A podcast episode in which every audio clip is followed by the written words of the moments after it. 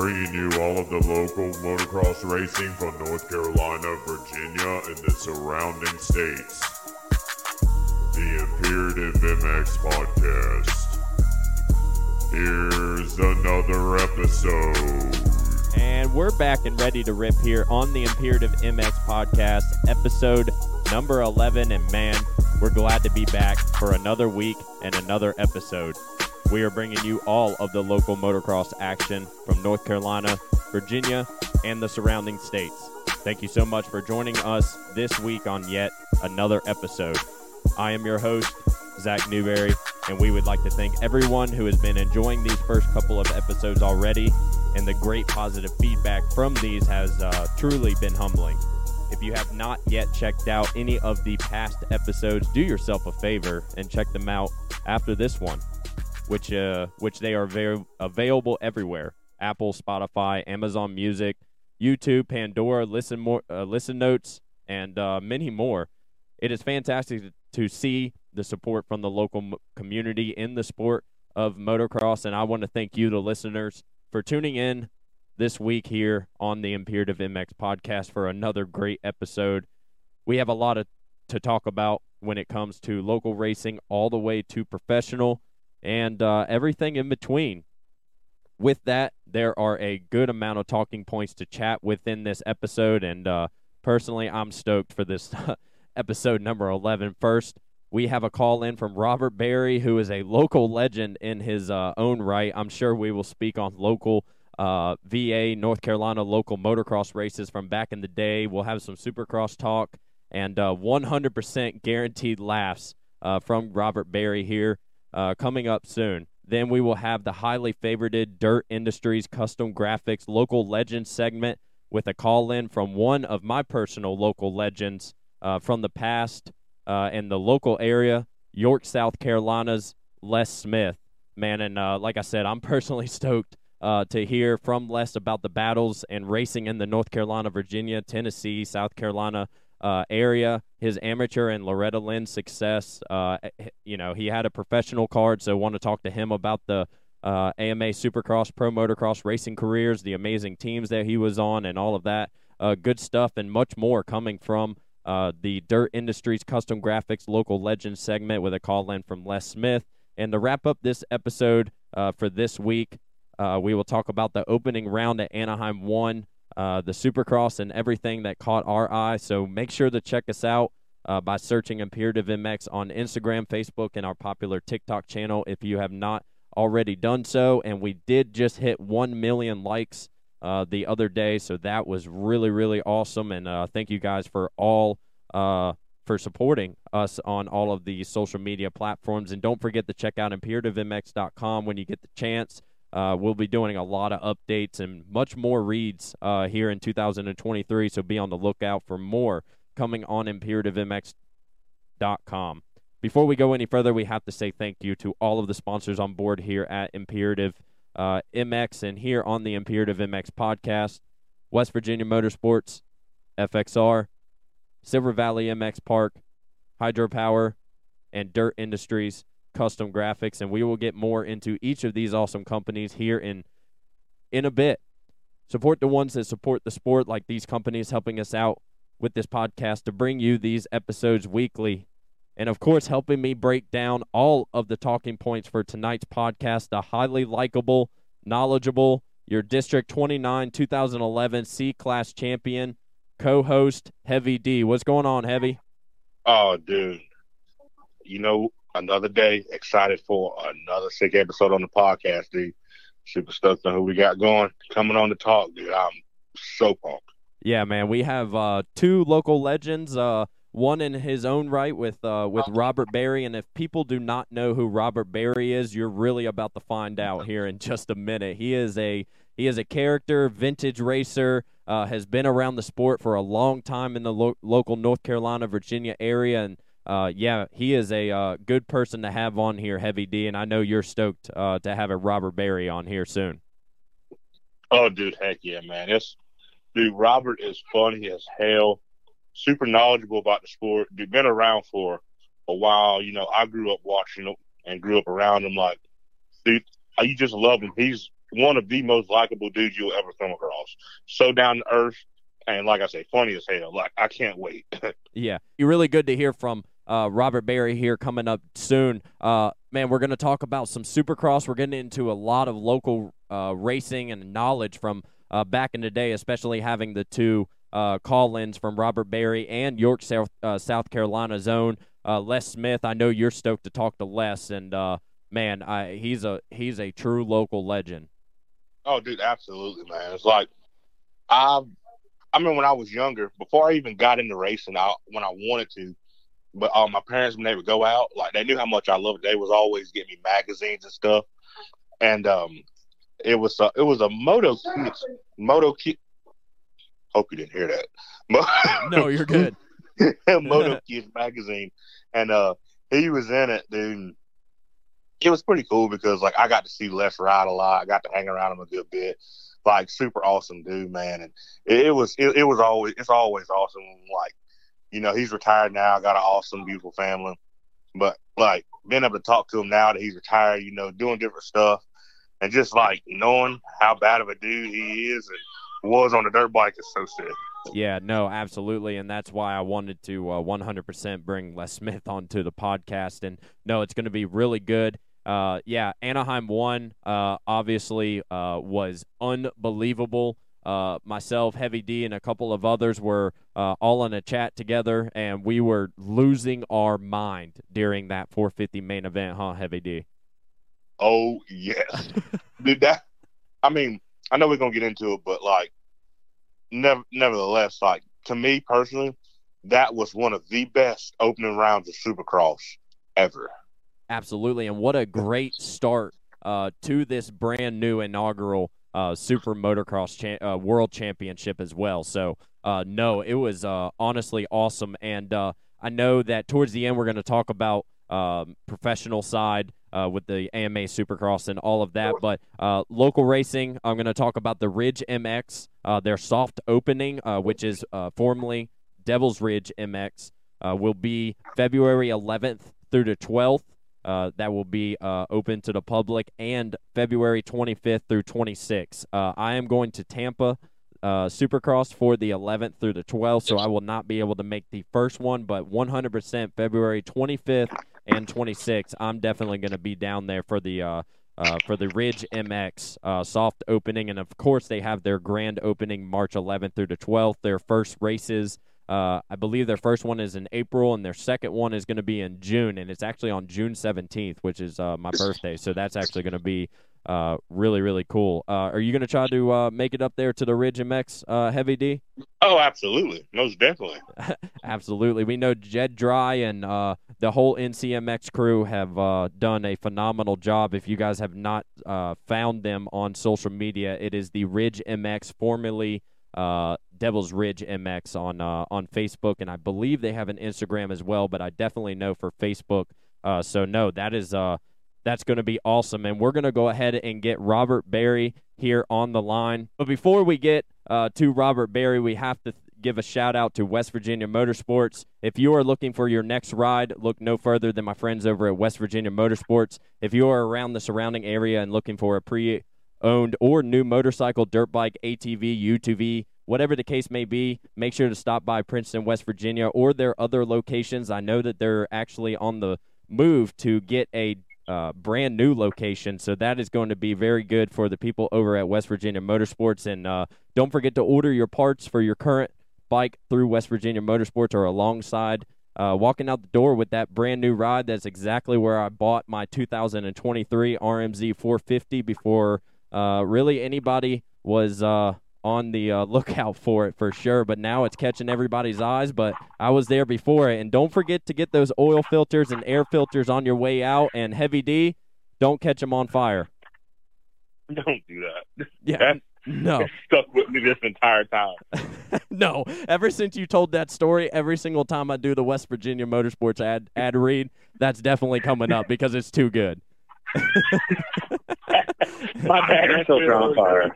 Yeah, oh, no. dude, he was like, "What were you even thinking?" yeah, no. Pops was not happy, and uh, on the line right now we have Robert Berry. He's a local legend of uh, of his own from the North Carolina Virginia area. Uh, area. Robert, what's going on, buddy? Glad to have you here on the Imperative MX podcast.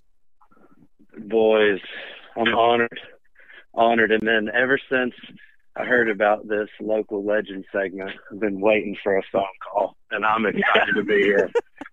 Yeah, no man. Heavy Uh, D. dude, it's only right.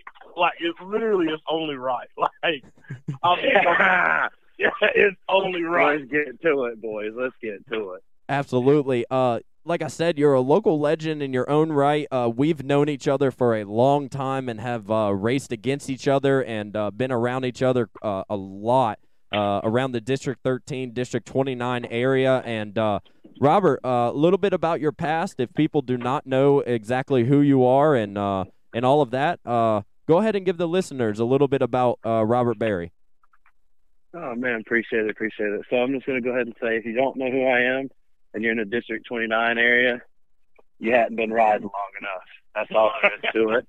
That's all there is to it, dude. Been around, been doing this since '94. All right, we started we started at Devil's Ridge in 1994 with an open face helmet and a uh, huge, huge BMX freaking style number plate on my beat up 50. And um, yeah, that's where it started, and uh, it just went from there, man. My dad raced in the 70s, um, you know, so it's in the blood. Yep. And um, yeah, just uh, grew up in the D29 area and raced a little bit, up in Virginia and mostly in you know South Carolina, North Carolina, growing up, and uh, cut my teeth at Kathy's Creek. I know Heavy D knows that one too well, but um, yeah, we spent a lot of time there chasing the Outlaw Series as a kid, and then um, started running ultras and megas in the early 2000s, and got a lot of second places to uh, another local legend you've had on here, Josh Thomas. yep. So uh, if Yeah. he if he was there, I was I was in second, that's for sure. But um, yeah, we just you know grew up and uh, grew out of it a little bit. You know, towards the end of my career, I got hurt a lot, and uh, my last race was at uh, Loretta's two years ago. I ran plus thirty there on my 07 KX 252 stroke. Yep. I remember And, that. uh, yeah, no, that was awesome. Yes, sir. Yes, sir. Ended up wearing a uh, American flag suit top on the third medal because in the second one, you you'd think you're plus thirty. We all have jobs. We got to get to on Monday. Some of us are dads. Are going to be dads, and uh, you'd think that everybody wouldn't, you know, give you a little room. And uh, second lap, I got cleaned out, drug about a hundred yards, ran over one good time, ended up cracking my pelvis and uh, messing up my ankle and my shoulder. Mm. But that was second moto. We still stuck it out for third moto. Had to uh, had to beat had to beat a couple of the locals that were there. You know, got to keep got to keep the name alive. Got to keep the name alive. So we uh, we ended up still keeping that going and um, ended up hanging the boots up after that. Man, I started uh, teaching kids about a year ago and um, been heavy into that. Got certified through the USMCA deal and um, I'm enjoying it. But uh, got a little girl now and she's uh, she's ate up with dirt bikes and wants to uh, wants to start riding pretty soon. She'll be two in about six months, and uh, I think it's going to be on from there. I ain't going to be able to teach anybody else but her, really. yeah, you, all the focus is gonna be uh gonna be on her. And no, that's uh that's awesome, man. I actually did not know that you hung the boots up completely. Uh, I thought you did some vintage Yeah. racing. I thought you did some vintage racing. Yeah, so yeah, we're gonna. Well, I was gonna go down that path. You know, I uh, I started doing a little bit of vintage racing in 2018, and um, my dad, uh, we pulled out the Maicos from the garage Yep. and uh, put some fresh gas in them, and fired them up. Hell, the one we had that's got points on it, we had to clean the points. I mean, half of the, I know nobody that listens to this knows what points are, but hey, it's all good. Yeah. Um, but yeah, we had to clean them bad boys up and uh, get that thing running, and ended up going to Mid Ohio just for fun in the van, and came home with a AMA title. I didn't even know they gave them things out for the old bikes, but uh, got one of those, and then went back the next year. And the thing was vintage racing is you sign up for eight classes and you actually only finish two or three because the bikes end up breaking. Right. But uh, we uh, we ended up getting two more the next year, and uh, so we got a couple AMA titles from in the vintage scene, and uh, went down I've done Daytona uh, Vintage Days with um, Jeff Stanton. Got the race with Jeff Stanton and Todd DeHoop and Mhm.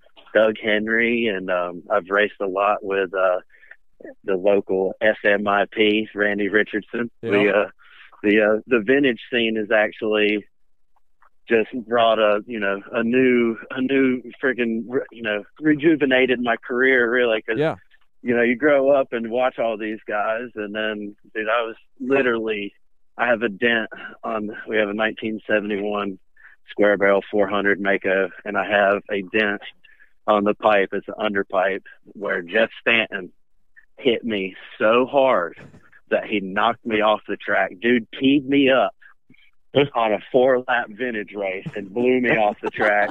And um yeah, Pops was like, We need to fix that and I said, Nah, dude, I'm having Jeff sign it and actually Jeff has circled it and put his initials on it for That's me. so cool. yeah, dude.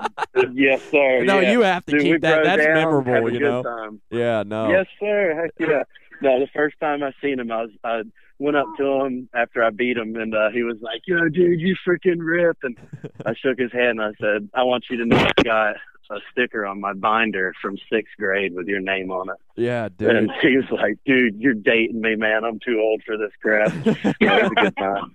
Yeah, no, that's awesome. I, I, you know, I've I've been following you obviously, and you know, we've known each other for a long time, and uh, I knew that as soon as you got on the Maico, and I saw that you were doing 2018, 2019, doing the vintage racing, I'm like, man, this is this is something for him, you know, because I always knew that Oh, you know that you loved that vintage stuff, the open face helmet thing, your characteristic, your personality, like, bro, it just fits it, you know.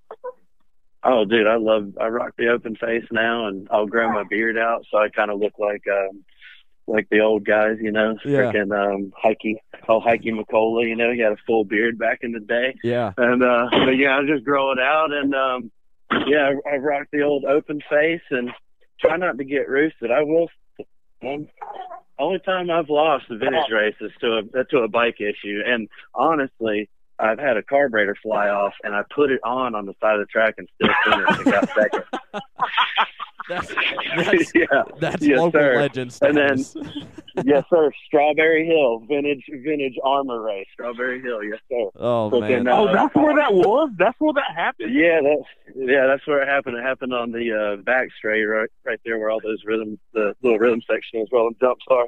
man. Yeah, it was a good Oh, time for the uh, carburetor to I- I fall off. uh, a guy was there. We had a we had a race at Caddy's that weekend or something, and I didn't realize that was you. And uh, a a dude uh, that had come from there, he was talking to Chris about uh, getting a vintage race at Caddy's, and he was like, "Man, it's awesome!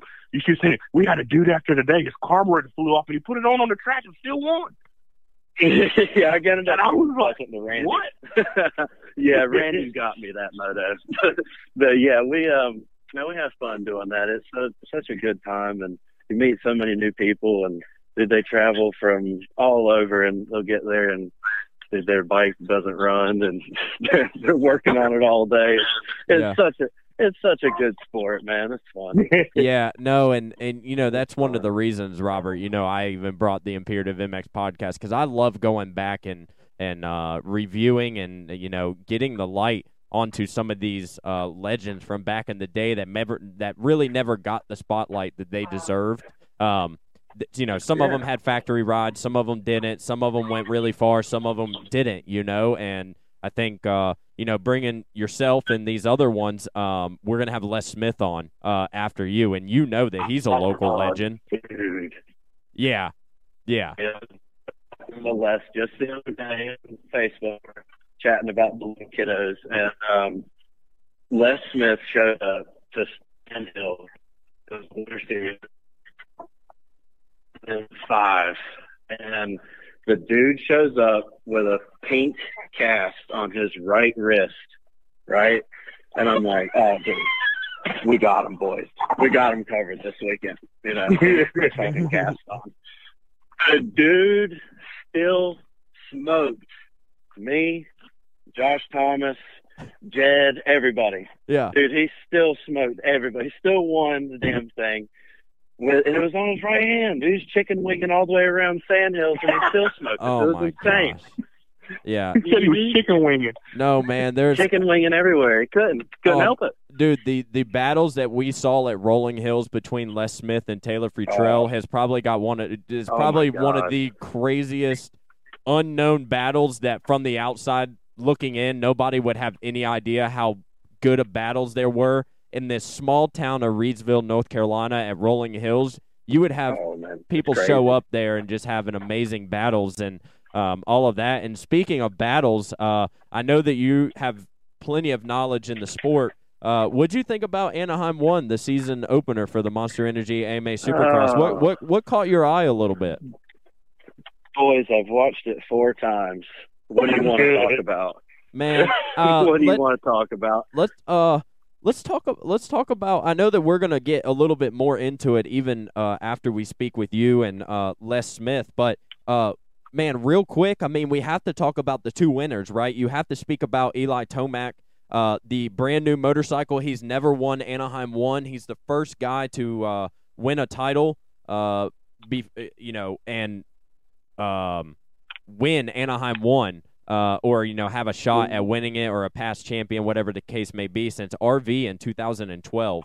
Um, so Yeah, man, and then Jett is on a is on a roll. Uh, obviously, you know he's. I mean, he's pretty much prepared and ready for the 450 class. I, I do feel, and now with Forkner being out, uh, he had that really big crash. I mean, it's ACL tear, so he's going to be at least out until the outdoor nationals. So, um, man, there there's a lot of talking points to talk about, but I guess we could talk about uh, Tomac and Jett. Like, uh, what's your what's your thoughts on them uh, coming out? I'm gonna have to say that uh, everybody should be shaking in their Alpine Stars or their Gaerne's because if Tomac can go down and come back and win, they should be a little frightened. But um, yeah, he looks he looks really good. That bike.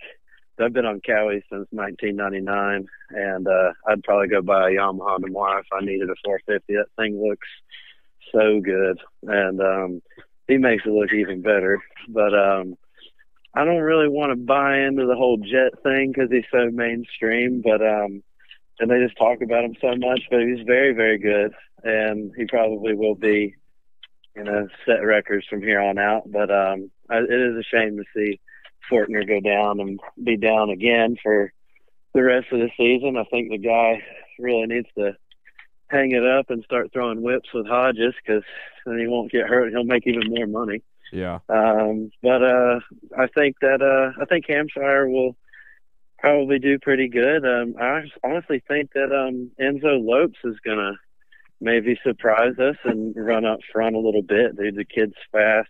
He had P one.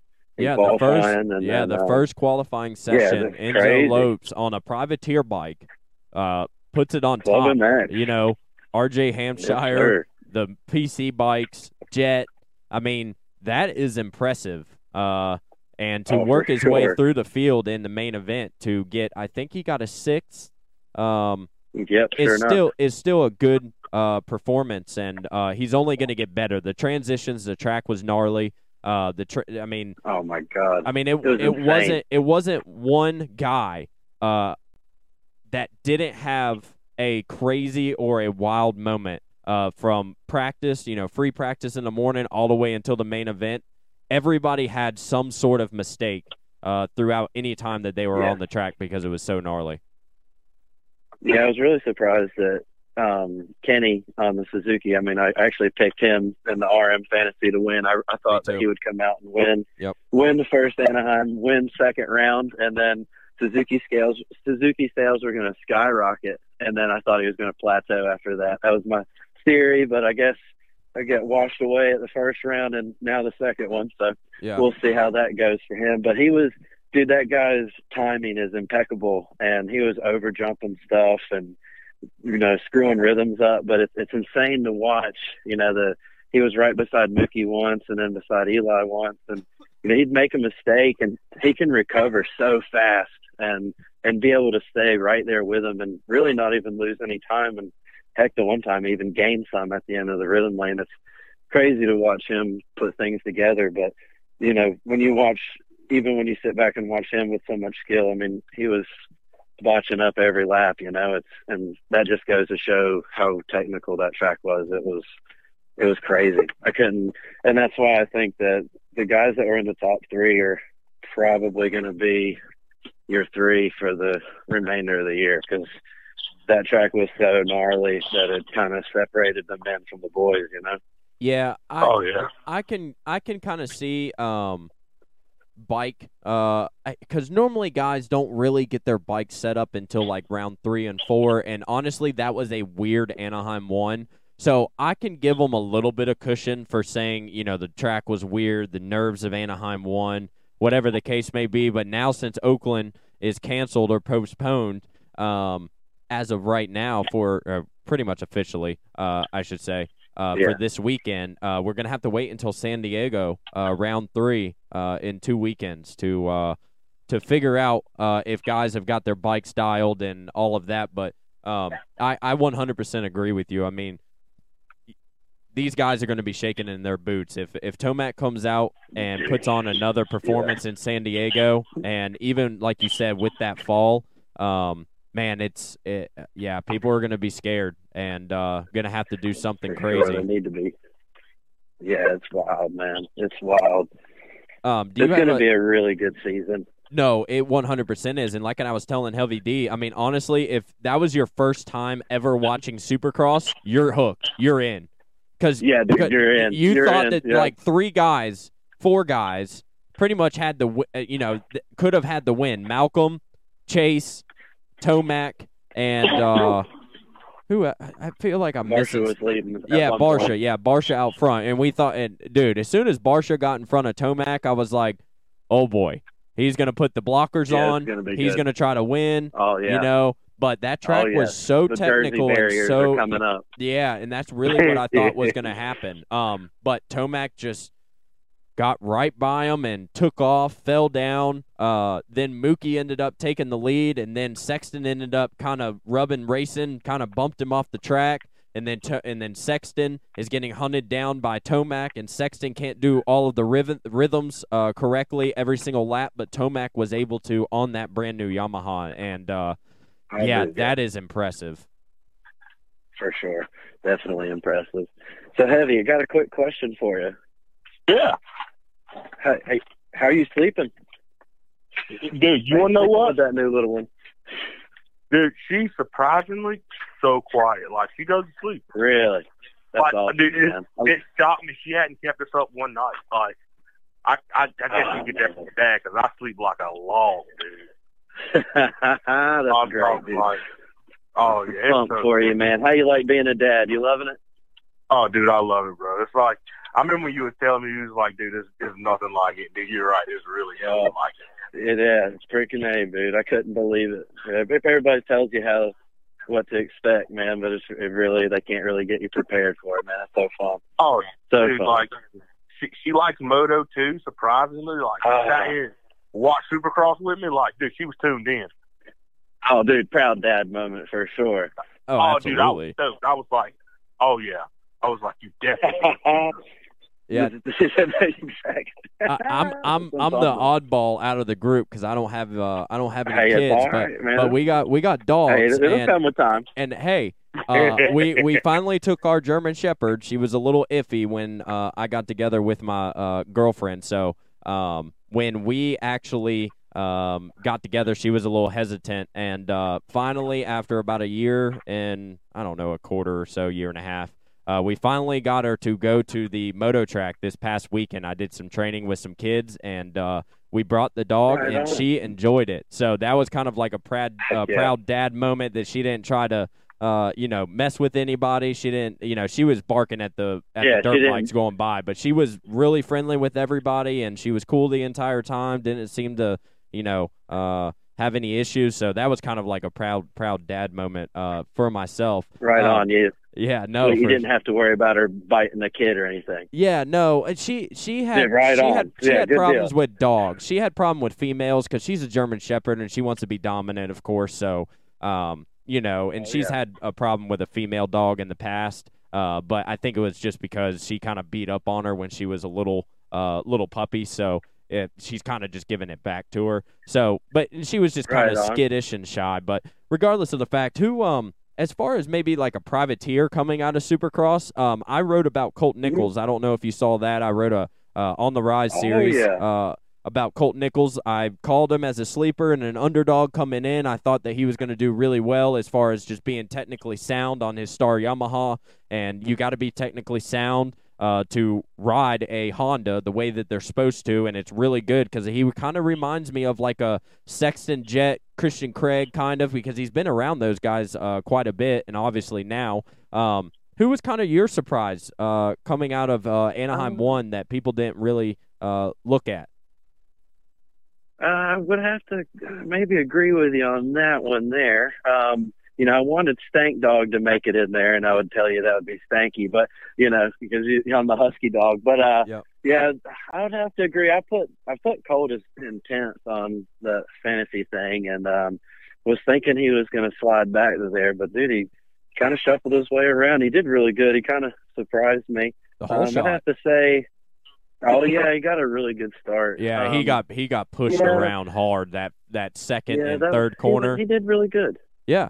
He just Yeah, he just let the He did, chaos he did. happen. He just let the chaos happen and, And, just put just in consistent laps. it in. Yep, just put in consistent Yeah, laps for sure. because he knew that each guy that went by, he was like, "I'm going to pass you here in just a couple of minutes." You know, you're going to be on the ground. You know, and that's exactly kind of what that- happened. So it worked. You know. Yeah, Um, yeah. Oh, for sure. Yeah. Yeah, uh, he was good, and I think that um in the little bike class, I was uh, really surprised with uh Filthy Phil. Man, that was Yeah.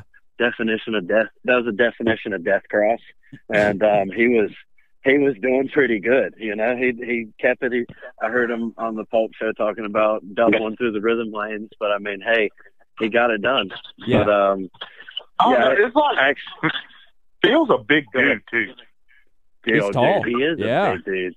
Yeah, he's stout on a 250, and like, I mean, honestly, like, I kind of wouldn't, especially how gnarly the track was. Like, I think for him, it was pretty smart on his part just to kind of keep it doubling, like, because Yeah. on a 450, I'm pretty sure he'd have popped like triple, triple, triple, no problem. But like, yeah. it had to be a bit sketchy on the 250. Yeah. Oh, Real- for sure. Yeah. you know well, what's he's kind of odd is nothing that they're, they don't crazy have a anyway. 450. They don't have a 450 guy. Yeah, yeah, they don't. But I think that that just goes to show. I, I lived down there a long time ago, and uh, way before all the all the team stuff. And Yeah. um, I think that the it's just easier to keep the uh, keep the guys like on the same platform, so they just have to worry about you know one thing going wrong. But um, I mean, I know Phil will do 450 outdoors, but um, he was actually my roommate when I lived down there. Actually, Oh, okay. stayed in a tailgater. I stayed in a tailgater with him and Ricky Winters for three months. And uh, Yeah. boy, you learn a whole lot about somebody when you sleep three feet away from them for Oh, three months. oh, absolutely, and I can only imagine because I, you know, uh, same with you. Obviously, I listened to Pulp and the, Ste- uh, you know, the the show, and uh, man, I, I I can only imagine living with Phil. I can only imagine. Oh, dude. It was every night when uh, Ricky would be on the phone with his girlfriend, he would sing a lullaby, and and and it would Ricky would be up, in Oh, the, up in the, like as far away as he could get away from us, and uh, oh my God, good times. We uh, did a lot of stupid stuff down there that probably shouldn't get named, but um, yeah, he was he was definitely he has not changed, dude. He hasn't changed one bit. Um, I watched him go off on Jacob Hayes and uh, Trevor Belcher. You remember that? That's Ye- a throwback. Yeah, no, uh, Trevor those, Belcher. Yeah, he went off on both of them one day. It was oh my god, it was classic, classic. Who yank Trevor Belcher did? on some. No, uh, Phil. Uh, they were doing um, sprints, and um, back then they would do.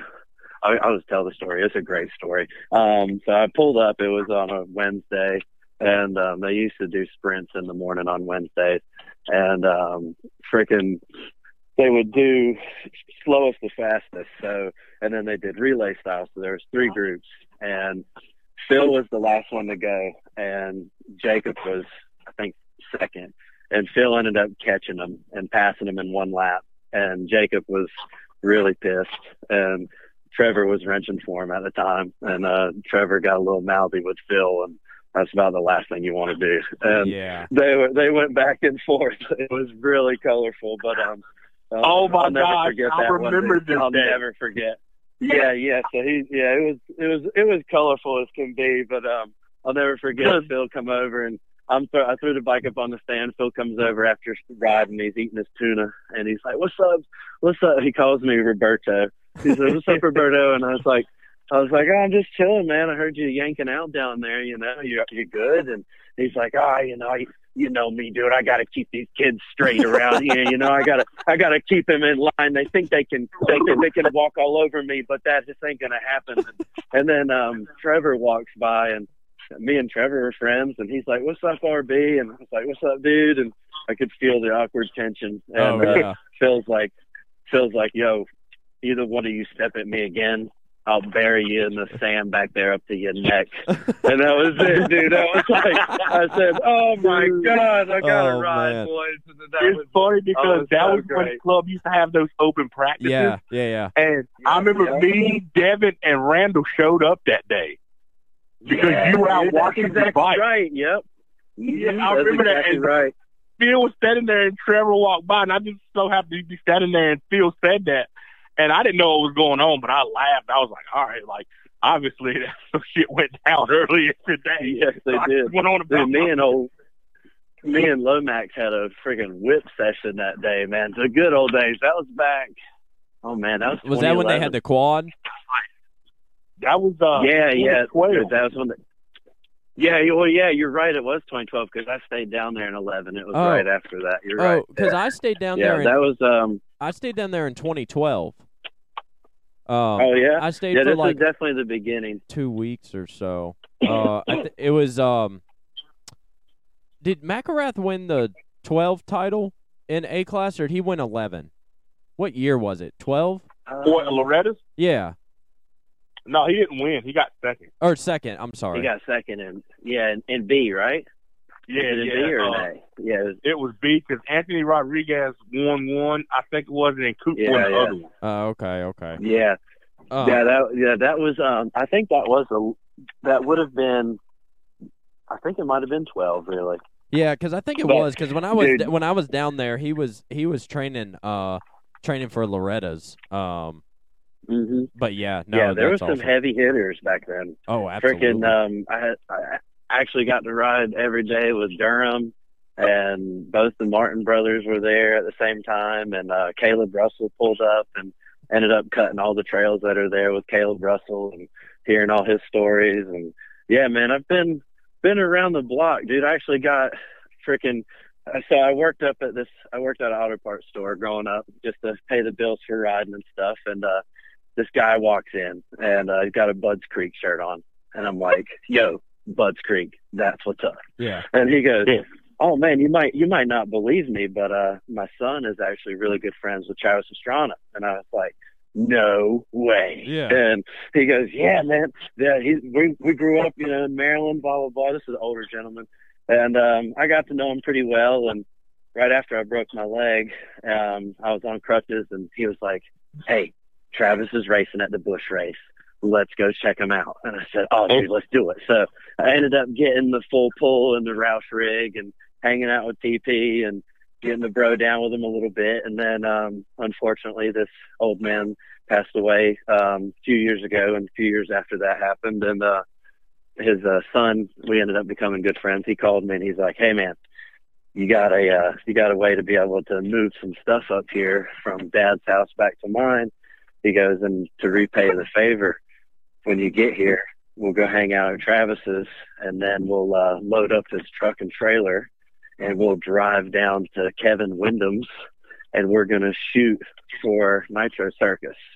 And I was like, "You've got Are to you be kidding? me!" Yeah. And he he's like, he's like, "Yeah, dude, let's do it." So, um, friggin' loaded up a U-Haul and drove up there, and ended up meeting all of those guys at Travis's, and next day hopped in his F two fifty and pulled uh, side by side a three wheeler of Trevor Piranhas and then a four wheeler all the way down to Centreville, Mississippi. And boys, I got to live the dream Holy for cow, four days. man, that is. And I shaved about, I think I shaved 20 years off my life easily in Oh, those four days. I'm sure. And um, yeah, I slept on the ground beside Windham's beside Windham's champion YZ 125. I, I was like, this is where I want to sleep. I would sleep right here. And I ended up I ended up bedding down right there and just spinning the back wheel on that thing Oh. every night, man. Oh, what a what a great time. What a dream. What a great time that Yeah. was. I've lived dog, I lived dog years because of this sport, man. I just oh, such a good time. Absolutely, and uh, we're get, about to get Les Smith here uh, on the line right after you. But I got one one last question for you, r- real quick. Who is uh? You Who, tell Les, you tell Les I said what's up. all right, I will, I will, I will. Who's uh? Who's your local legend, Robert? Oh man, growing up, local legend. Yep. Dude, there's a bunch. So I'm gonna name a Virginia local legend, All right. and I'll name an NC local legend, and then a South Carolina local legend. So we'll just knock that out. So Virginia, we're gonna go with Ridge Davis, Ridge Davis. Oh local yeah, legend. yeah, yeah, Ridge Davis, Yeah. dude, local legend. yeah. Um, you couldn't, I can't forget Zacho either. Yeah. Um, but then also, let's go North Carolina. We're gonna have to say, you know, Austin Stroupe, PJ Larson, Oh, dude. local legends, Yep. local Yeah. legends, Yep. Both of them. Yep. and then um, South Carolina would Les pretty much takes the title for that one, man. He was he was uh he was a bad dude. Yeah, no, absolutely. And uh, Robert, man, I want to appreciate you coming on here, uh, episode number 11 of the Imperative MX podcast. And it's always good. And I'm sure that we'll uh, Thank you keep, in, keep in contact and all of that. Uh, maybe I'll see you at a race. Uh, I'll probably be hanging out on the sideline if unless it's a vintage one. All But uh, yeah, definitely. We'll Yeah. definitely see you guys around. Heavy, it was a pleasure talking with you, brother. And, Oh, you uh, know, keep. That, uh, keep that little one healthy, and uh, we'll see you guys, man. Thank you for having me. Yeah, Robert, no problem. Thanks a lot, buddy. Later, fellas. Enjoy. Yeah, man. And no, it was uh, really good to uh, speak with Robert Berry, huh, Heavy D? He's uh, he's a comical Oh. guy, and he's been around the sport for a very long time. Oh, dude, RB is the man. Like, hopefully one day, dude, we need to have like, hopefully if we can all get to a track one weekend for like a Supercross Yeah, and have like a Supercross showing dude. and have him around fire. Oh, Um, dude, stories Oh my for gosh. days. No, absolutely, absolutely. And we're going to uh, actually go ahead and get Les Smith here on the line. Before we get into Les Smith, we have to thank Dirt Industries Kustom Graphics for this local legend segment here on the Imperative MX podcast.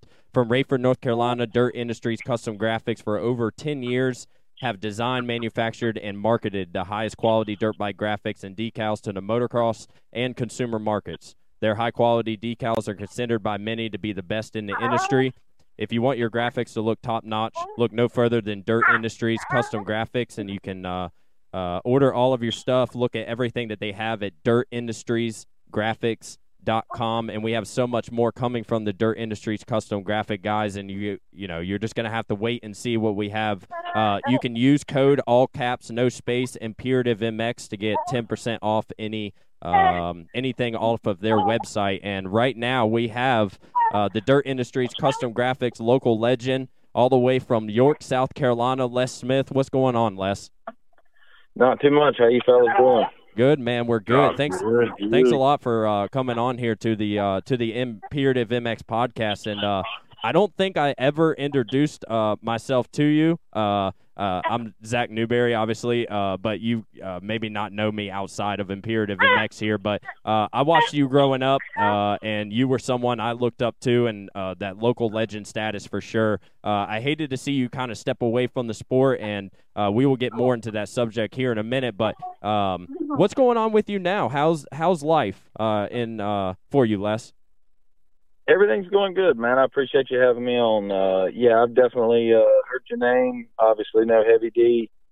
Uh, we've all had a lot of good times together. Spent a lot of good years in the sport. It was obviously a bummer walking away, but uh, man, I'm I'm a bigger fan now than I think I ever was. So I still enjoy keeping up with everything and seeing how everybody's doing. Yeah, no, that's uh, that's awesome. So um, you had obviously a, a racing careers in the in the pros, and uh, you were a top amateur coming into the into the pros, at least in my opinion. Uh, you had a seventh at Millville in 2012 for the outdoors on the 450, and you had a seventh in Jacksonville Supercross 2011 on the 250. And uh, within those years, uh, you did race uh, pro from 2009 to 2013, and a good amount uh, of crashes and injuries came along with it. Also, rides were slim uh, at that time. But uh, speak a little bit about what made you come to the decision of uh, hanging the boots up for the listeners that may not know the full context behind your your decision. Man, it was tough, and and you kind of nailed it there. Just you know, rides were slim it was uh, I kind of went into it at a bad time after 2008, but uh, you know, I mean that most of that was on me. I had a lot of injuries and kept up with it for as long as I could. Was able to get on some pretty good teams, met a lot of great people, worked with a lot of great people, had a lot of fun, got to live out my dream. Um, I got married and had another bad injury right before I got married uh, when I broke both my arms and at that point, again, rides were slim, man, and I was already struggling, and uh, the the injury didn't help any, and I just basically come to the point in my life where you know I love it more than anything, but had to make a decision to uh, get started with a family and and go a different road. And I actually spent a little while after I was done. I was uh, I don't know if bitter's the right word, but just didn't really want much to do with it. Didn't really keep up with it much. Kind of stay away from it. But man, the last last several years, I I listen to uh, all the podcast stuff and keep up with it, and obviously watch it all on TV and, and stay pretty involved. So it's it's pretty fun now to keep up with. Yeah, no, uh, that's awesome because uh, um, and good to hear. Uh, appreciate that because uh, when I, you know, I had a professional card from 2013 to 2016, and uh, both years I thought I was going in healthy. I did a lot of arena cross stuff. That's kind of where my top accolades uh, come from, and uh, man, it would be like two rounds and you get hurt, and you know you're you know you're sitting out until you know kind of outdoors. And for myself, um, you know I wasn't as fast as you guys, so it was it was a struggle to come back after injuries and to get back to 100 percent and uh, I know that had to be tough. And yeah, you had you were on great teams. You had uh, you know the Lakes, the Langston Witt team. You had the Olin, uh, uh the Olin's KTM team. You were on JGR. Um, yeah, you went through a lot of good teams, and uh, and I know that you met a lot of good people in the uh, in the industry, and they taught you a lot. Yeah, it really was good, man. And and like you speak about the injuries, it's it's it's crazy. Anybody that's ever dealt with it understands it. I think to an extent. Obviously, at the professional level, it's different. But watching uh, this past weekend when Forkner went down, and you could see him laying there and see the look on his face, man. That that's just that's such a bad feeling. As, yeah. as a racer, you know, the the pain is is really no part of that at all. It's just the frustration of laying there looking up at the lights. That's that's a bad feeling, man. Yeah, no, and. uh you know, unfortunately, uh, I think more in Supercross than outdoors. Uh, you looked at the lights a quite a bit of uh, quite a bit of times. Not the laugh, but yeah, it it, it happens. And Supercross is tough, man. Uh, it really is. And for yourself, you know, you were so freaking fast outdoors. You know, around uh, this area. You know, and to to see you know yourself struggle in Supercross, it really gives you a outlook uh, of how gnarly a Supercross track truly is. Yeah, man, I I appreciate the kind words there. It it is Supercross was was always a very hard thing for me to tame. I, I always felt like I never fully had the talent for Supercross. I, I struggled a lot more with it outdoors. Um, even on a lot of my better races outdoors, you know, it was mostly the work at the end of the day. I'd, you know, I'd run around mid pack to the end of the moto and pick people off at the end and, and end up, you know, eventually where I was going to finish but Supercross, you know, we put a lot of time, a lot of work, and and everything into it. And um, you know, I, it was it was a lot bigger struggle for me to to figure that side of it out, especially jumping up on the 450. Um, that man, that's a whole different animal. Yeah, no, it it uh 100% is, and uh, yeah, you know, you had good results on both, so that's something good to to walk away. Now that you've been out of the sport, and uh, like myself, you know, when uh, 2016 I was laying there in Baltimore Arena Cross and uh, in a corner that uh, I pretty much separated my shoulder to the worst degree possible, and I knew I was going to have to drive home and all of that. And after that, you know, for like two years, I was like, man, I don't want to, I want, I don't want nothing to do with dirt bikes. I'm done with this stuff. You know, I'm, I'm done playing in the dirt. I'm ready to grow up. I'm ready to kind of be an adult, take on, you know, a lot more responsibilities as far as real life goes. And uh, no, it's, it, it's, uh, it's crazy and, uh, and wild. Um, which, uh, out of the teams that you were on, which uh, which one of the you know which one were you uh, stoked to be a part of when you got that opportunity? Man, I, I think that's a, a really easy one for me, and, and obviously it was the the little bit of time that I got to spend with the the JGR guys. Yeah, um, I was able to get that opportunity, and and I know Heavy D knows that every everybody that was involved with that was uh, really good people, and they were all down to earth. Uh, and I really liked that a lot of them, you know, were from around here, so we all shared a lot in common. And man, those guys just went above and beyond. I, I really hated as a fan to see them go away, knowing how much time and work that that they put in. But I would pretty easily say that uh, that was some of my favorite times of of my career. Yeah, no, uh, 100%. And I'm sure, you know, just being from uh, this general, you know, North Carolina, uh, uh, South Carolina area, obviously just to go up to Charlotte and it be there and they had the track there. Heavy D, I know, I know that you were around that track uh, at that time. Oh yeah, I was, I was around there a lot. It, it's it's funny because like uh, I know Les came and rode over there. He came over there a pretty good bit. I know he had hit. You had your track was in South Carolina, right? Yeah, my track was uh it's about forty five minutes south of Charlotte in South Carolina. Yeah, right. Okay. So I remember he had his he used to come over there a, a good bit and uh ride. Matter of fact, I remember before his first outdoor because I was at his first ever outdoor when he made his pro debut at Budds Creek in 9 mm-hmm. Um he was over at JGR. They was over there training and doing like a corner drill. It was pretty sweet how they was doing it and they was timing it. And uh, but I remember that when he was over there, and uh, then like several years later, he ended up uh getting on there and uh riding for JGR. So I was around a pretty good bit for that. But like like you said, like everybody that was involved with that, it was sick. Like if you could have been around for it, it was actually pretty awesome. Like everybody was always pretty cool. Yeah, I can I can yeah. only imagine. And you had Davey Millsaps as you know your teammate, so that had to be cool too. yeah, Davey.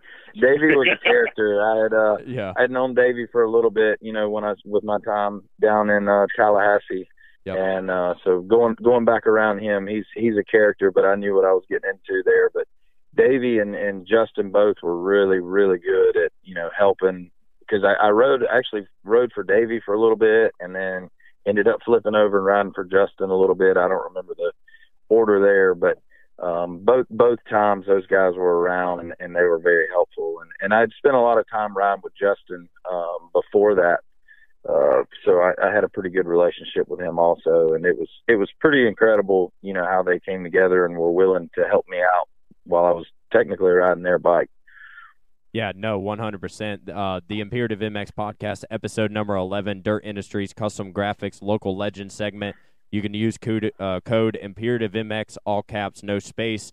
And uh, yeah, we know we're speaking with the local legend Les Smith from York, South Carolina, right now. And uh, yeah, since you know we were talking about it earlier, you walked away from the sport and kind of said, "Screw it," you know, I don't, I don't have to, uh, you know, have this shit kind of in my life. Um, now that you know you've had time uh, to kind of let all of that sink in and all of those emotions kind of go away, are you, are you okay and are you satisfied with uh, the career that you did have?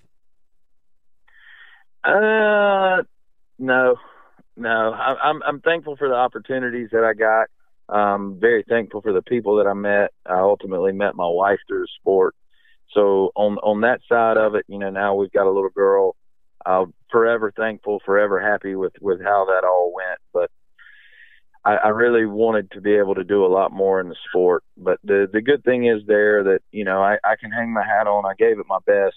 I did the best I could with what I had. Yep. And like I said, all the, the, the folks that I met along the way, I, I'll never never regret any of that for sure. Yeah, and I think that that I mean you hit the nail on the head. Even though that you are, uh, you know, that you're not completely satisfied, you got a lot of good things out of it. And I think that if you weren't in the sport, uh, maybe you didn't learn all of the uh, things that you learned through racing, through traveling, through uh, you know training, through competition. All of this stuff, you know, is is good for real life. And uh, no, like you said, it's it's good to have those uh, those things and those people uh, that you know you were able to meet and uh, and go through. So. 100%. Um, you know, at Loretta's, uh, you had three Loretta Lynn's titles. You had four podiums. Um, which one uh, or what year uh, stands out to you the most coming out of Loretta's? Um, I believe the the one that would have to stand out the most was uh, 2007. It was the uh, 250B title. Um, that year, the 450 title came uh, fairly fairly easy. Uh, the the 250 title actually had a crash in one of the motos. I forget if it was the first or the second, but um, I think second, I put up like it was a, the second moto. You got a fourth. Yep, yep. I, I went down and, and had a fourth, and I think it was a I know a two, maybe a three way tie going into the final moto. Uh-huh.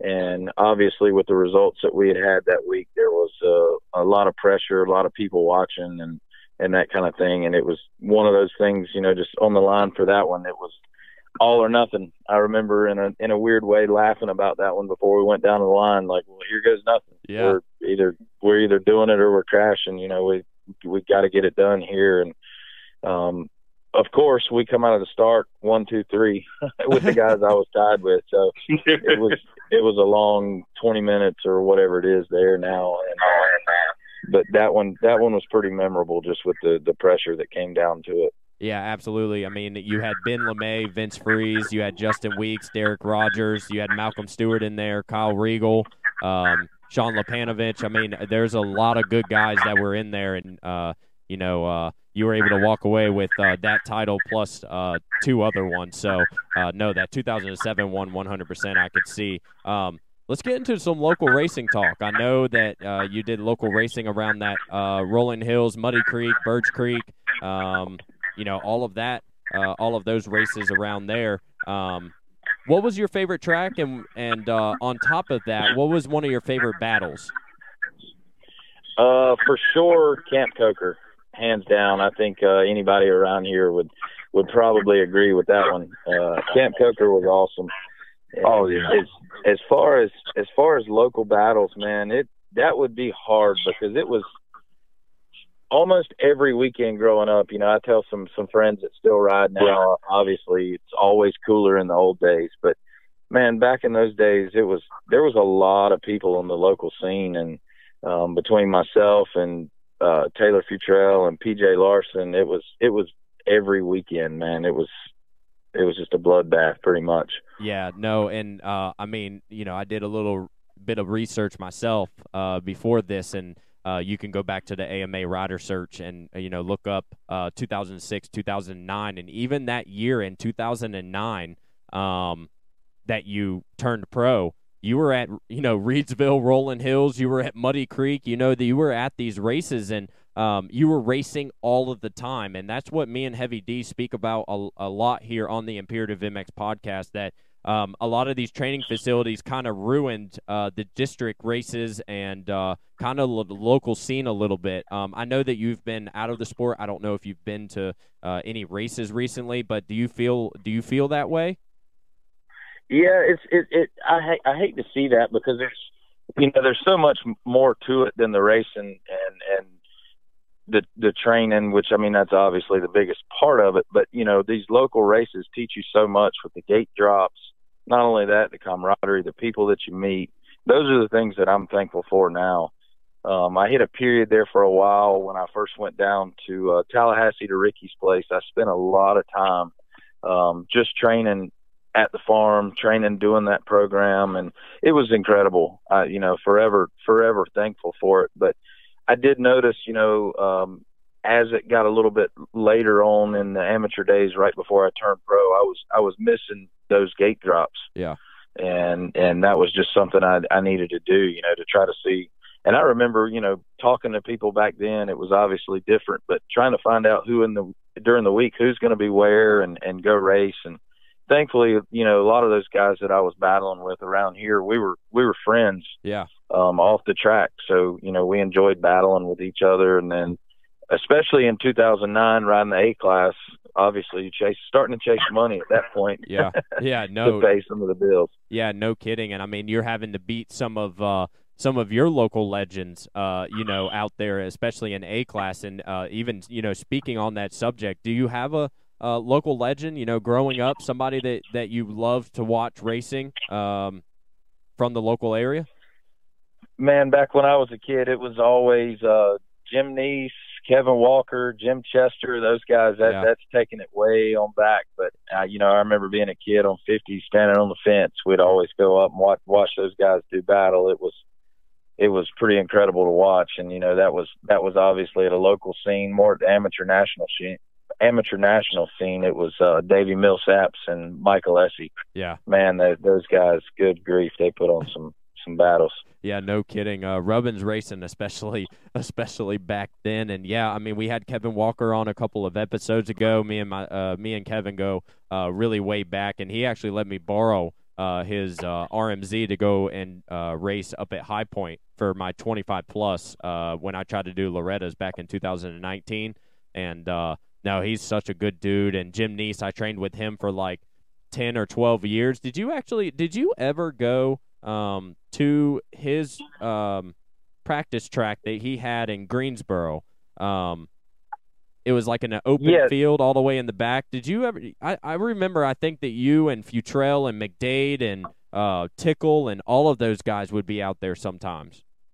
Yeah, yeah. I I didn't get to go a whole lot, but I, I made it up that way. I believe a handful of times. Yeah, and it was normally you know a situation like that when when Taylor and Brock and and that crowd was going to be there.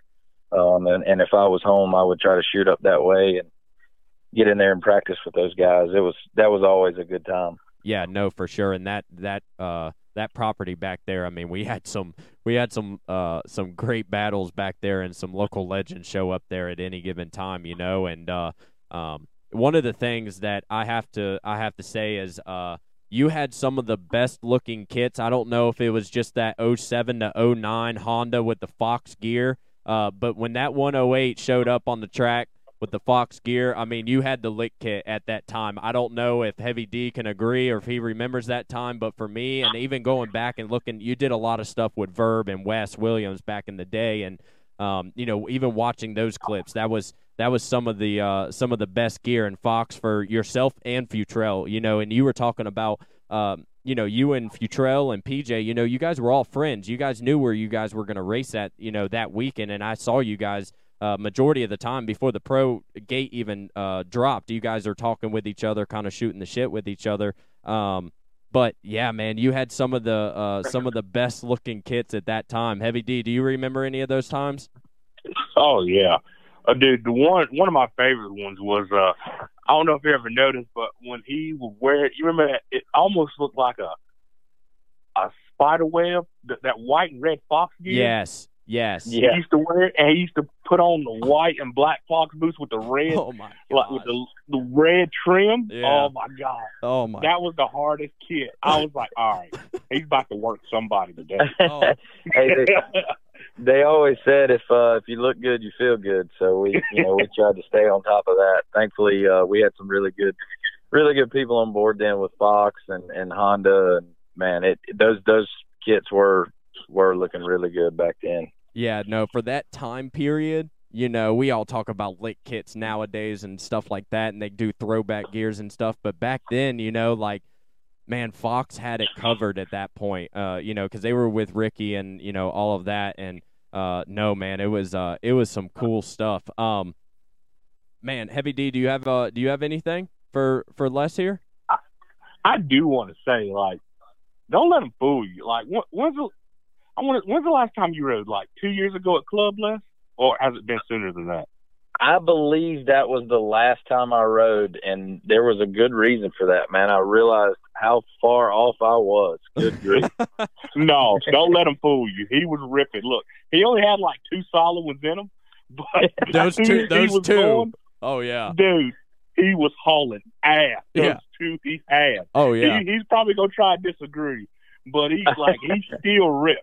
And if you think about this, dude, his like that era with Futrell, PJ, Les, if they came back and had a thirty plus at Loretta, Oh, that would gosh. be the most insane race known to man. Oh my gosh! Like, uh, Man. I, I remember there was like Justin Cooley. There was, uh, um, man, you guys had to race like Jim and all of those guys. I mean, yeah, like Heavy Stephen D said- Hauser, yeah. Oh, uh, Glenn Balfour.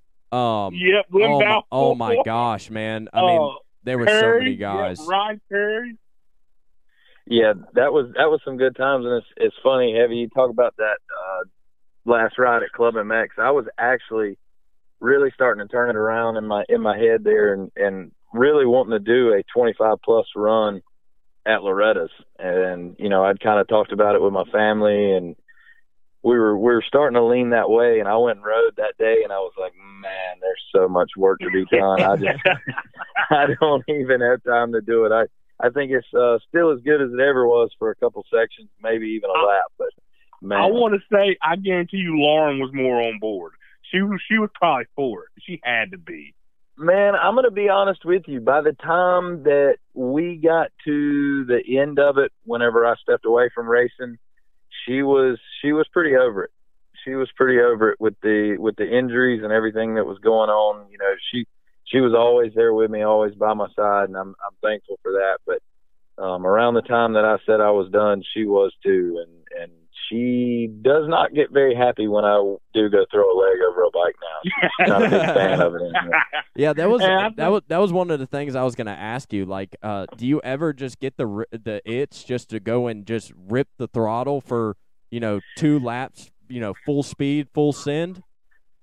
I I get it probably weekly. It'll cross my mind that you know that I would love to do it, but I, I I go back to probably the last three or four times that I did ride it's it's so much different now. One, obviously, you get tired, but my mind is still a hundred percent where it used to be. Yeah. So my my body's not there, but my mind is, and I've I've had some a couple scary moments here or there, and I'm just like, man, I, I just I've got to learn that I, I can't do that anymore. And everybody says, you know, they're like, oh, well, you could back it down and ride fifty percent, and and riding's fun and whatever. I'm like, yeah, it's a blast, but to me, it's not that much fun unless you're a little bit scared. Yeah. And for me, when I push myself to that point, obviously now with the family and stuff going on at home, I'm like, man, I, I, I can't be doing that anymore. And I'm, I'm really, as much as I enjoy watching and keeping up with it, I'm not interested in riding at 50%.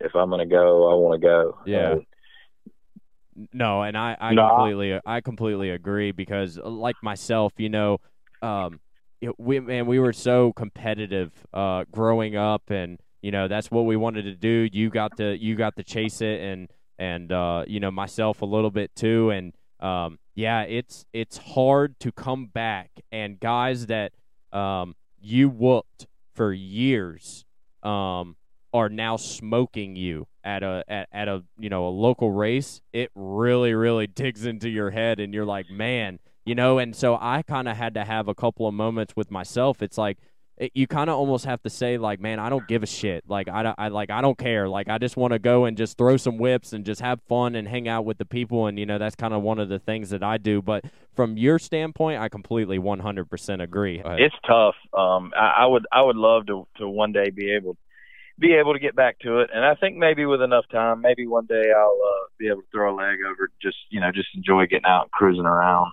Um, obviously, still love it, but hope, hopefully we'll get there one day. If I could take away anything, and I wish I could show somebody, was the battle that you and uh, Futrell had at Rolling Hills. And it was when uh, they had that uh, those two uh, big single rollers before you took the right to go up the uh, the whoop section uh, the little sand yep. up section, and you two were jumping that double going down the hill, and you guys just never let off, hit that right hander, and went straight up into the whoop section. And I think that was the year that I was training with Jim there um, at Rolling Hills, and we never ever thought that it, it never even crossed our mind with anybody that kind of showed up. And then you two just show up on a random Saturday, Sunday race, you know, and you two are just battling going over that. That was that was unreal.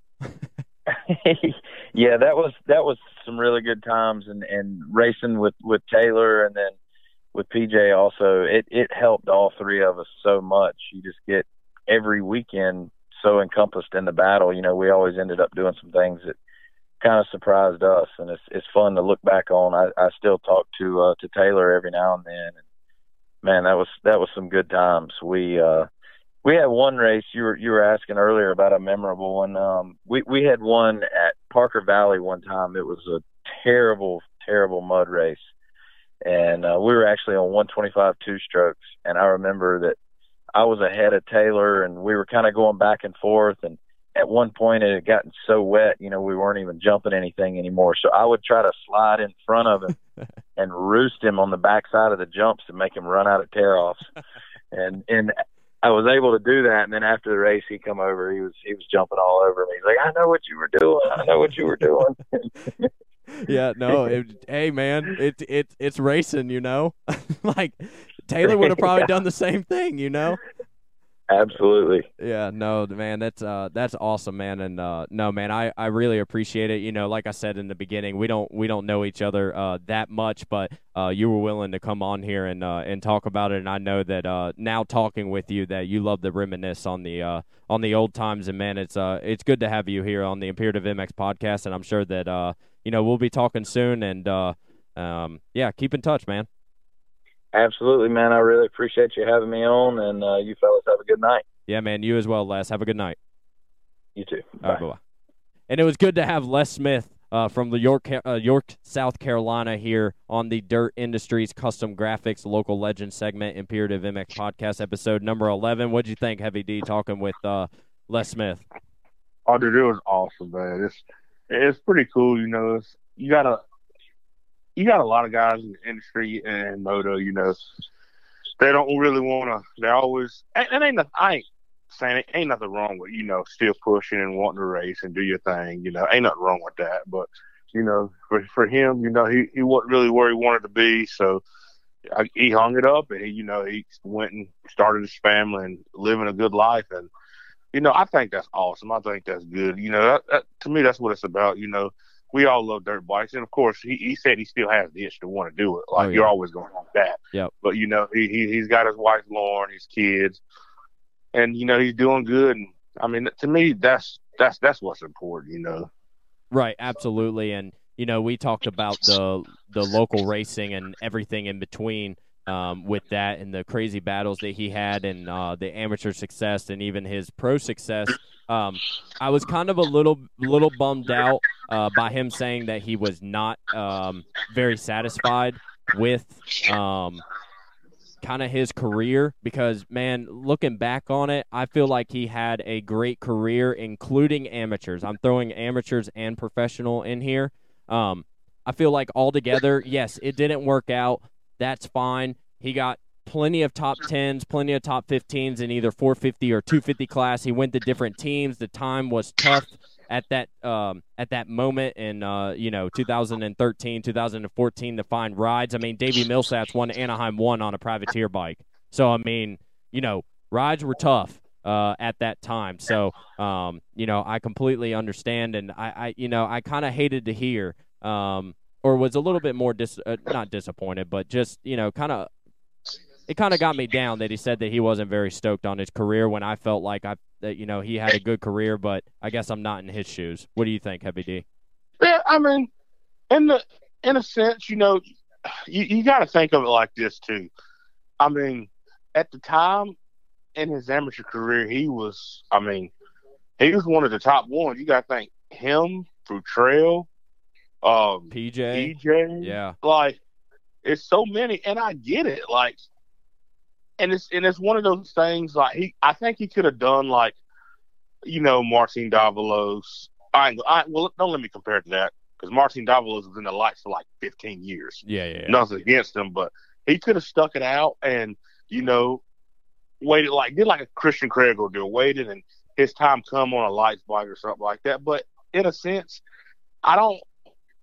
He came out as a top amateur, like said, rides were slim and he wanted to be on top. Like when I think it's it's it's different when you when you're winning all the time in amateurs, and I mean you have you ride for American Honda, then you get you know your your Monster Energy Kawasaki ride Team Green, and then I mean you go pro, and it's just I mean the results aren't the same as they were in amateur ranks, and you know I think if he'd have stuck it out a little bit longer, it'd have been different. But he had some injuries, and it was one of those things. He'd been with Lauren, his you know his wife now for a pretty good while, and yeah, she's she's stuck by his side, and you know I, I think in a sense he's saying you know he he's getting older, so he wanted to settle down, have kids, have a family. Yeah. I get that. Yeah.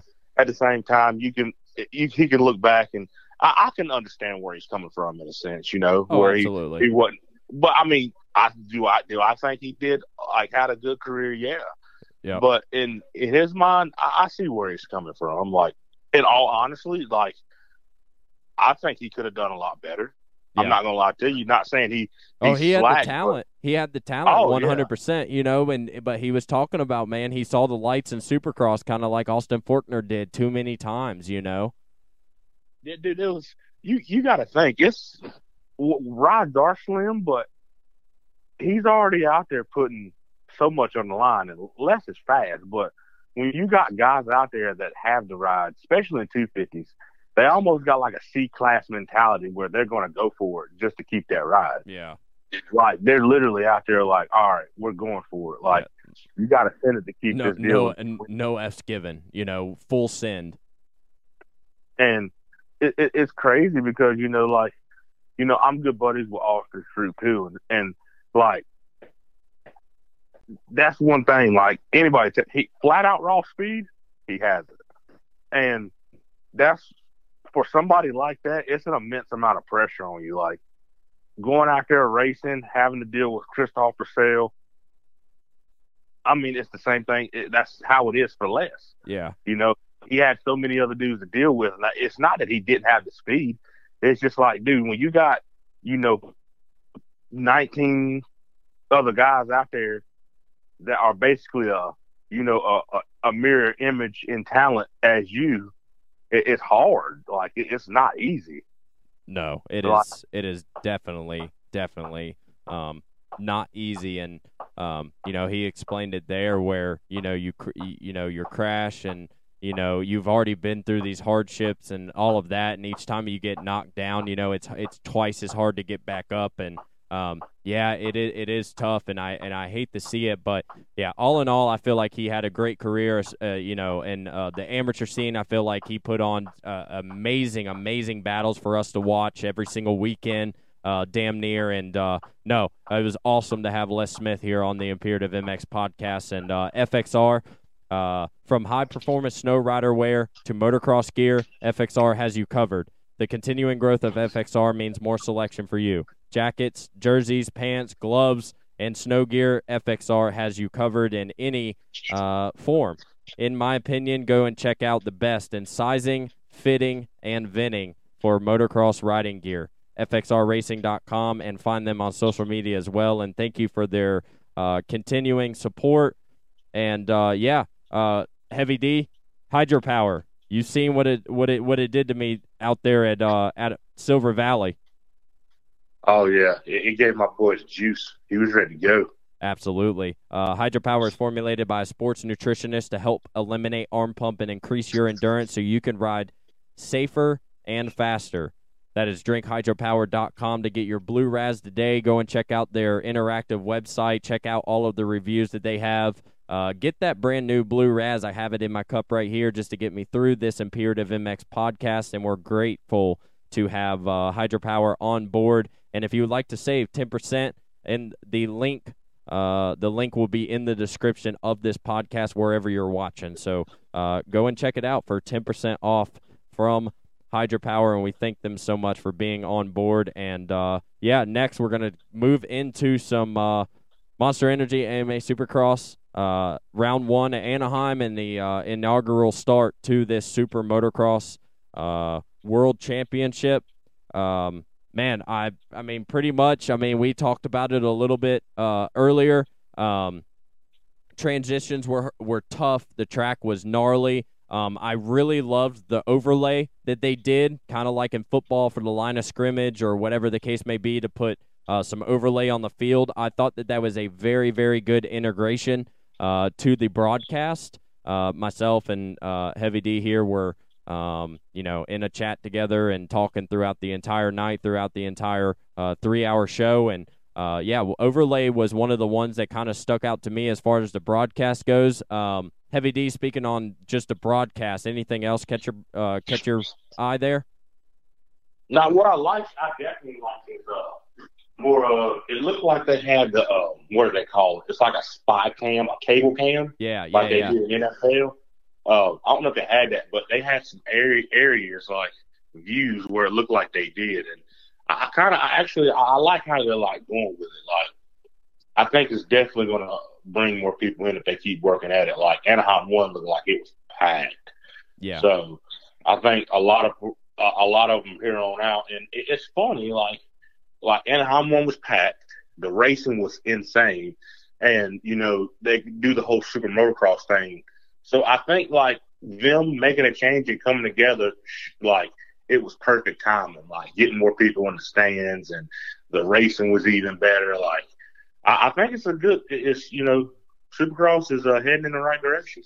Yeah, absolutely. And uh, man, I mean, you had Tomac, uh, you had Webb. Uh, we have to speak about Webb, man. He he came out, uh, he dug deep the entire moto, and uh, kind of put on a 2021 performance there. Uh, I feel like you know last year he got a second Anaheim one, uh, same race, uh, but this was a different um, second place this go around for Cooper Webb, Heavy D.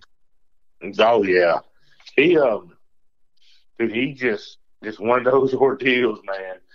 Like I, I don't know his mentality, man. It just like it kicked in, and late in the race, it, it just got good, and I think he's gonna make it interesting. Like, don't get me wrong, I think people are, are gonna be spooked with Tomac, but somebody that's not a scooper, like you could tell, he's not intimidated by it. He, I think he's the one that's going to accept the challenge. Like he'll put up a fight to the very end. Yeah, and you're going to have to uh, with uh, with Eli Tomac crashing um, and still getting up in fifth and sixth place and still just working dudes um, down to the very end. And one of those guys that's good at the main at the end of the main event at the end of the night um, is Cooper Webb, 100. percent uh, Sexton has the speed for it. Anderson has the speed for it. Um, both of those just have problems, uh, mistakes uh, that's keeping them from um, really being close. Uh, I know that this is just the start, right? Um, but man, when you have these two guys that are up front that have already put on a hell of a performance just in the very start, um, yeah, you kind of almost, I wouldn't say shaking in the boots, and I wouldn't be pushing the panic button at this moment, but damn, my hand would be getting pretty fucking close to it. Oh, absolutely, man. It's, it's it's one of those it's one of those things, you know. Um, it's shoot, it's damn. I went blank. I literally just went blank. he said he said it was there and then it was gone. It um, was literally there. It was like on the tip of my tongue. Yeah, no. It, uh, speaking about Cooper Webb, uh, just his uh, just his way to work his uh, uh, oh, just a work up through the pack. There we go. Yeah, him working through the pack. That's just. I mean, that's just typical Coop. Like that mentality. Like he didn't give up. Like when everybody else was smoked out there, like beating the track. Because one, the track was long. Like it was long, but it wasn't so much as fast like the ones in past and last year where it was just so busy. Like it was constantly something going on in that track. Yep. So I think there. Too. Yes. So Everybody else was like fried besides Tomac and Coop was just like I think he was honestly just getting started. If you'd have gave him three, four more laps, I think he'd have probably been right there. Oh yeah, he would have been knocking at the uh, uh, the rear door of uh, Eli Tomac on that Monster Energy Yamaha Star Racing uh, 2023 bike, and uh, yeah, no, uh, Anderson had a crash. Malcolm went over the bars, hit neutral, um, got hit by Sexton.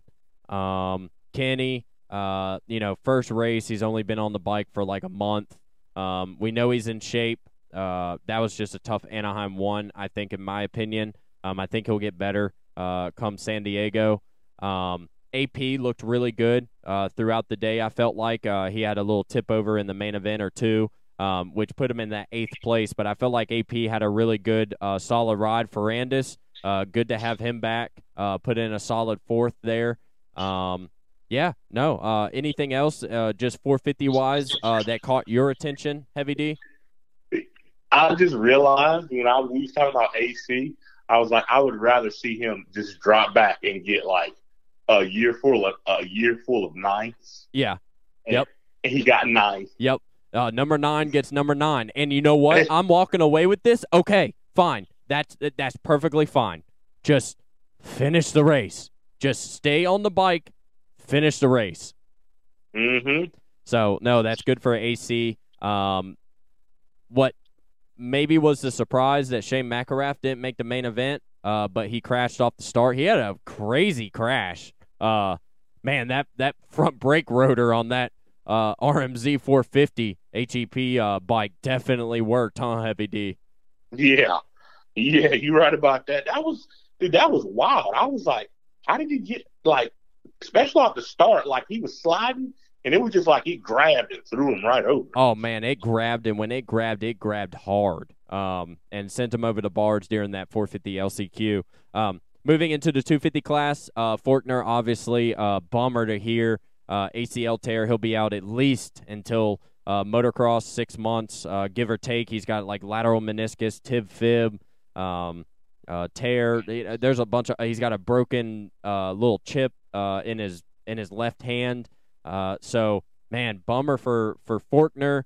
Um, Max Vohland now wants to be called Maximus Vohland. Uh, so anytime on the radio, if or I mean on the uh, broadcast, if they say Maximus, it is not Mac. It's not M- Maxima Oil. Uh, don't get it confused. It's Maximus Vohland. Uh, is what they're going to be calling him now. So don't get that uh, twisted. Enzo Lopes. We talked about him already with Robert Berry earlier.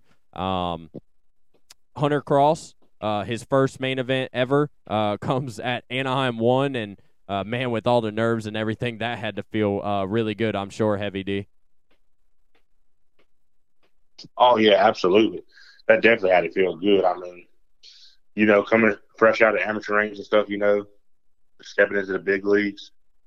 Uh, i would say he's pretty pumped with it. Yeah, no, I would be absolutely stoked even if I just rolled around in the main event. You know, at least I mm-hmm. was on the gate. So, uh, no, that's awesome. Uh, like we said, I mean, um, I'm just trying to think of any other uh, talking points really to come out. I feel like Mitchell Oldenburg, uh, Oldenburg was a super sleeper uh, there getting that fourth place. But man, he's been riding a lot. You know, he was uh, um, he went overseas and did some of the World Supercross stuff. So he's been racing, and he's obviously been with this Moto Concepts uh, team before. And uh, yeah, he put that 250 in that fourth place position, and I do not think really anybody saw it. Oh no, um, but I think you know Frank was always a sleeper, dude. Like he um he, but, he he's done fairly good. Yeah, like, no, I don't think anybody really paid attention, but he's done good a lot for a while, you know.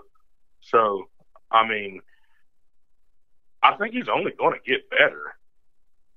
Oh, as the year goes on, absolutely, absolutely. Yeah, the more that he gets comfortable with the bike and uh, um, and that team. I mean, he's been on the team before, but just you know, just every day you could progress. And um, yeah, coming with a fourth coming out of Anaheim one. That's uh, that's really good, especially on that Moto Concepts uh, Honda team. And uh, man, obviously no race this weekend, which is a bummer. What are we gonna do on Saturday? I'm trying to figure it out myself, actually.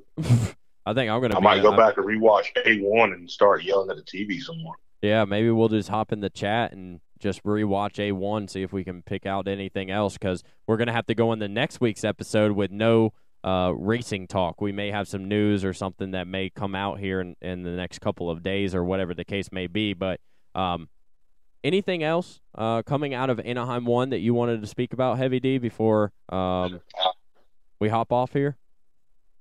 No, you know, just, you know, I'm, oh, I do want to say, I feel like if Pierce Brown wouldn't have went down, he'd have been up there. Oh, oh, 100%. And Pierce is okay. He's good. He's yeah, gonna, yeah, yeah. He's, going to be back. Malcolm's good as well.